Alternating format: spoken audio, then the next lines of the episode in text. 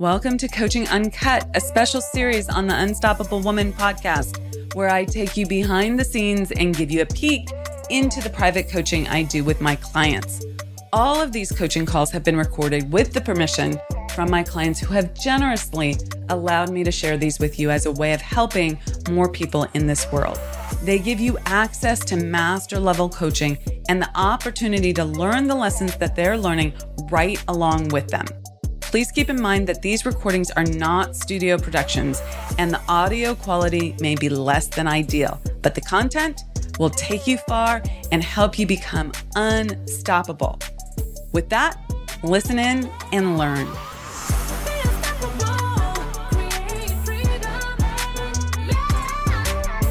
Good morning. How are you? Good. How are you? Excellent. Excellent. Okay. So you had some thinking homework.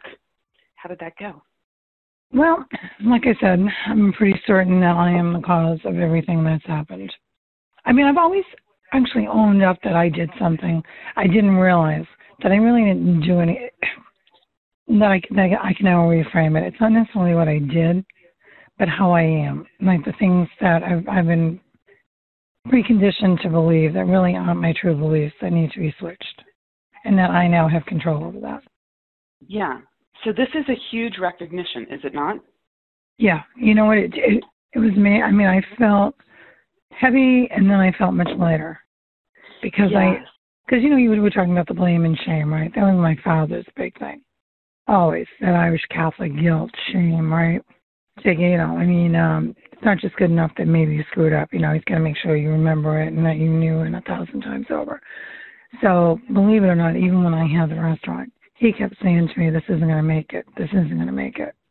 Yeah. So a couple things there. One, I'm really glad that you recognized that it felt really heavy at first, and then it felt super light because you recognized that the heaviness came from blame and being on the continuum of right and wrong versus the continuum of personal responsibility. And when you take personal responsibility, you recognize that you're always at cause, and yet you don't have to make yourself wrong. It doesn't have to come with a personal guilt trip. And in fact, that that's what keeps you feeling bad about yourself, having to defend your position instead of moving forward and saying, "Oh yeah, I see this. I got this. Okay, onward. Let's let's do this differently. So great recognition on that. And great recognition that you felt it in your body also, right? That it was that there's a kinesthetic sense to that. Remember that. Remember that because that will be a great reminder and litmus test for you going forward. Okay? When you start feeling that heaviness, you will know that you're off track versus on track. Does that make sense? Yeah, and I would say it's the same thing with the nervousness because I always feel it in my body. Yeah. When you feel it in your body, you're like, oh, look at that. Good on me for recognizing it. What do I need to do differently here to shift my perspective, my attitude, my energetic come from, right? Like, what do I need to do differently in this moment? What's the new thought? What's the new action? What's the new feeling that I need to create? Well, when we did that that day that I um we did what would have that one on VIP day, when you had me breathing into it, I've been doing that ever since. And I keep saying, okay, breathe into it, let it go, ask what ask what's wrong, recognize it, and release it. I've been doing that, practicing that because I never realized really where that came from and yet it's always come it's always been there. Now i used to say oh it's intuitive and maybe in some part it is but not always not always. Yeah not so good. Is that shifting things for you as you do that over time? Yeah it has been um yeah when i get caught up in it when i recognize it like sometimes i will just be in it and i'll have to say well where's this coming from? Is this mine or is this somebody else's? Where is this coming from? Great Great. You know, uh, and sometimes it can be somebody else's, especially if I'm around a lot of people. But I have to ask myself, is this yours or is it somebody else's? And it's got to go. Yeah, no, I love that. I love that.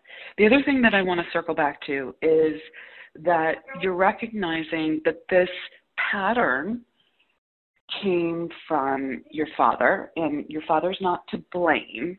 Your father just is perpetuating what he learned, okay? And until you bring conscious awareness to this pattern, it just becomes something that generationally it gets passed on, societally it gets passed on.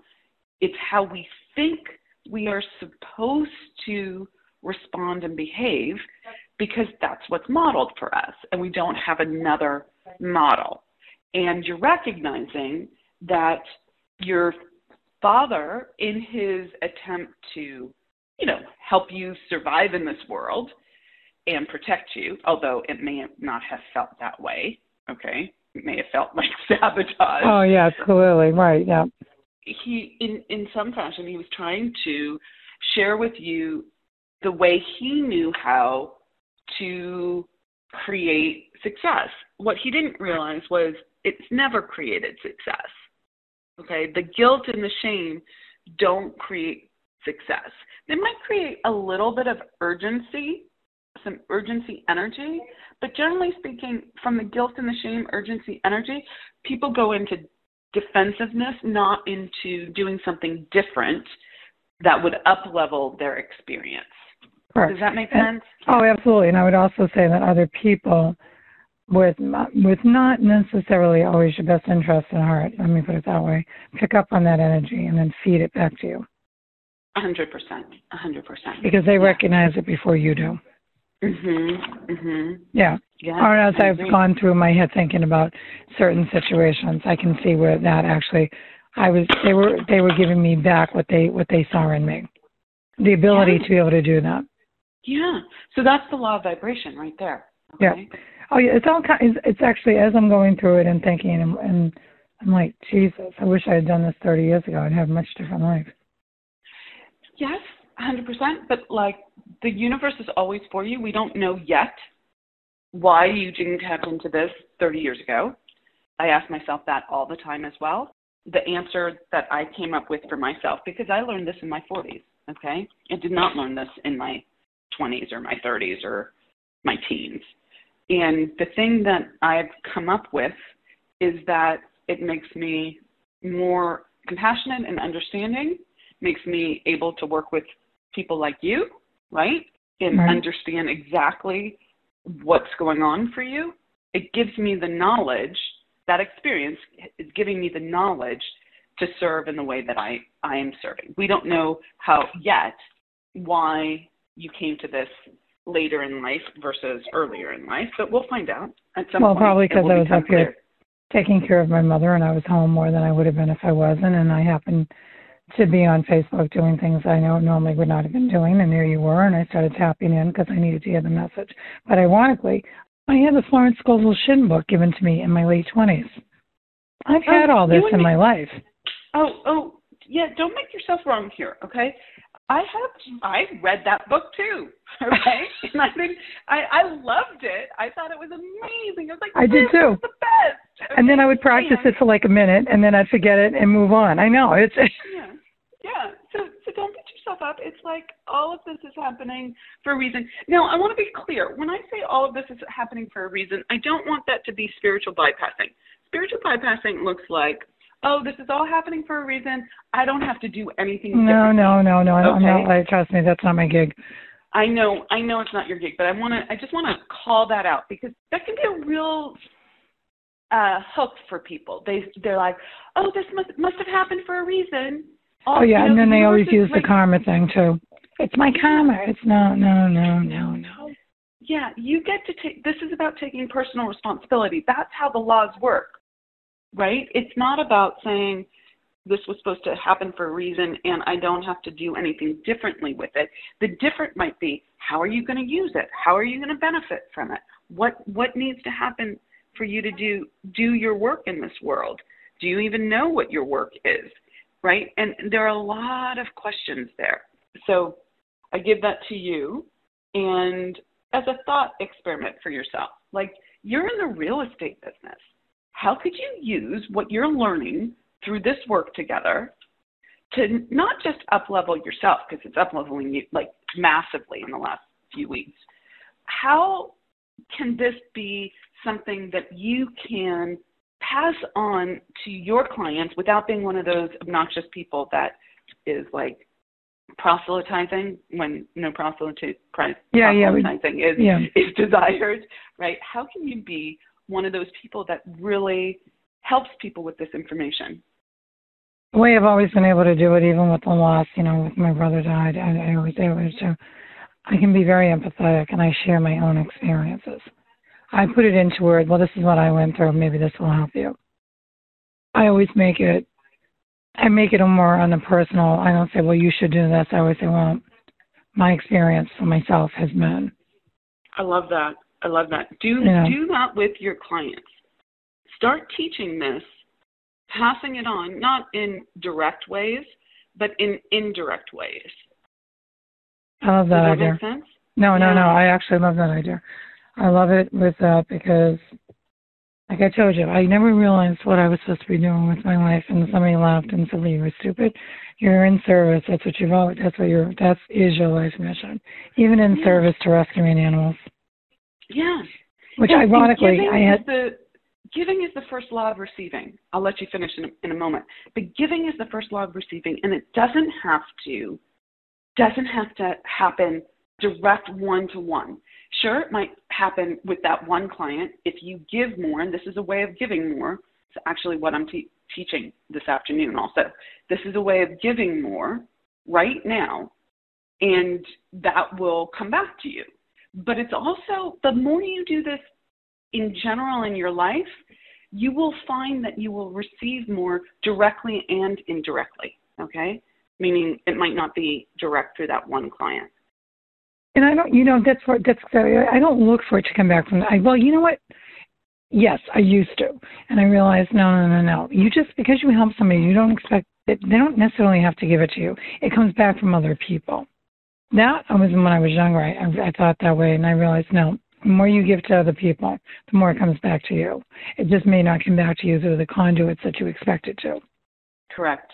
But last night, I was going to tell you. Ironically, I was on Facebook doing this thing. Um, you know, you know, I share dogs, right? I'm always raising money for dogs. Mhm. I, I mean, I mean, I give like it's my second job. And this really psychic medium came in and said to me, "I just want you to know that Raphael are always with you. You're one of the Earth light workers."